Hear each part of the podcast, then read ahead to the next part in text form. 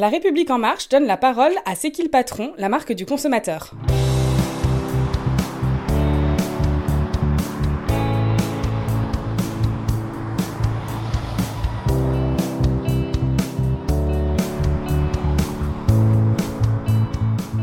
Le problème, euh, bah, comme euh, tout le monde le sait, donc on a un problème de rémunération dans le monde agricole et on a aussi un, manque de, considération de notre métier. Donc c'est, c'est pour moi ce qui, ce qui me dérange aujourd'hui, c'est que j'estime faire euh, un produit de qualité et de respecter mes consommateurs, sauf que j'arrive pas à lui faire comprendre.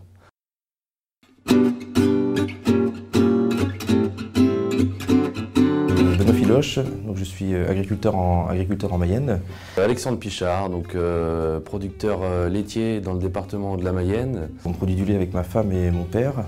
Et je suis papa de deux enfants de 2 et 5 ans. Installé avec ma femme, donc nous produisons du lait, des taurillons et nous faisons des cultures de blé. On travaille déjà quand même pas mal d'heures par semaine pour pour être rémunéré, enfin tout le monde le sait maintenant, euh, moins de 350 euros par mois, ça n'a pas, ça pas de sens. Quoi. Il y a le chimie qui se fait avec euh, le consommateur qui commence à se rendre compte que plus il ira chercher le prix euh, le plus bas, plus en gros il y aura un, produit de, de, moins en moins sécurisé. Donc voilà, c'est une question de santé aussi derrière tout ça. Alors je suis Nicolas Chaban, je suis un des co-initiateurs de C'est qui le patron la brique de lait équitable créée par les consommateurs. On avait évidemment l'information que les, producteurs avaient de grandes difficultés. Et on, voulait créer un lait, nous, ou participer à la création d'un lait qui permettait aux producteurs de vivre de son métier. Donc on a posé une question simple. Combien il manque sur un litre de lait pour qu'un producteur en vive Eh bien, on s'est rendu compte que c'était seulement 8 centimes.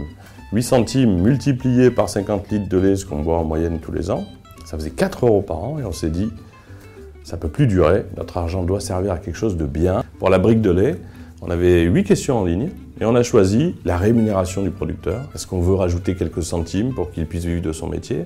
La réponse a été un grand oui. On a même rajouté 2 centimes de plus pour qu'il prenne une semaine de vacances. Vous voyez, il y avait une incidence directe. on a choisi qu'il n'y ait pas d'OGM dans l'alimentation des vaches, c'était important, 5 centimes de plus. Et à chaque fois qu'on avait euh, fait ce choix, on avait un œil sur le prix qui montait en fonction des choix qu'on faisait euh, des vaches qui voient du pâturage, 1 à 3 mois, 3 centimes, 3 à 6 mois, 5 centimes.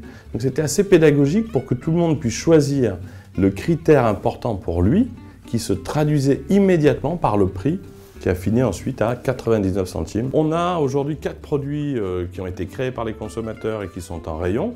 Euh, le lait, effectivement, qui est dans 9000 points de vente aujourd'hui, ce qui est une surprise incroyable pour nous aussi. Beaucoup de distributeurs ont accepté de relayer l'initiative. Vous avez une pizza, alors c'est plus atypique, mais c'était le premier produit il y a trois ans qui avait été imaginé. Pour un autre aspect, c'est la traçabilité. D'où vient la tomate D'où vient le fromage Pareil, comment sont payés ces euh, différents ingrédients aux producteurs. Vous avez le jus de pomme, équitable, qui soutient les producteurs de pommes, parce qu'ils sont en difficulté et qu'il fallait leur donner un coup de main contre de la qualité.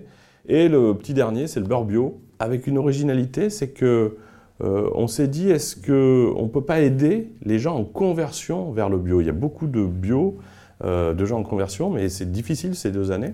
Alors, comme on veut qu'il y ait plus de bio français, on a demandé quelques centimes de plus, tout le monde a choisi. On est arrivé à 15 centimes de plus sur la barquette, et ça va aider 160 producteurs pendant ces deux ans à devenir bio. Et donc, c'est un beurre bio qui aide le bio de demain. Vous voyez, c'est des idées de, issues directement euh, du Collège des consommateurs. Et je crois qu'il y a beaucoup à apprendre des gens autour de nous.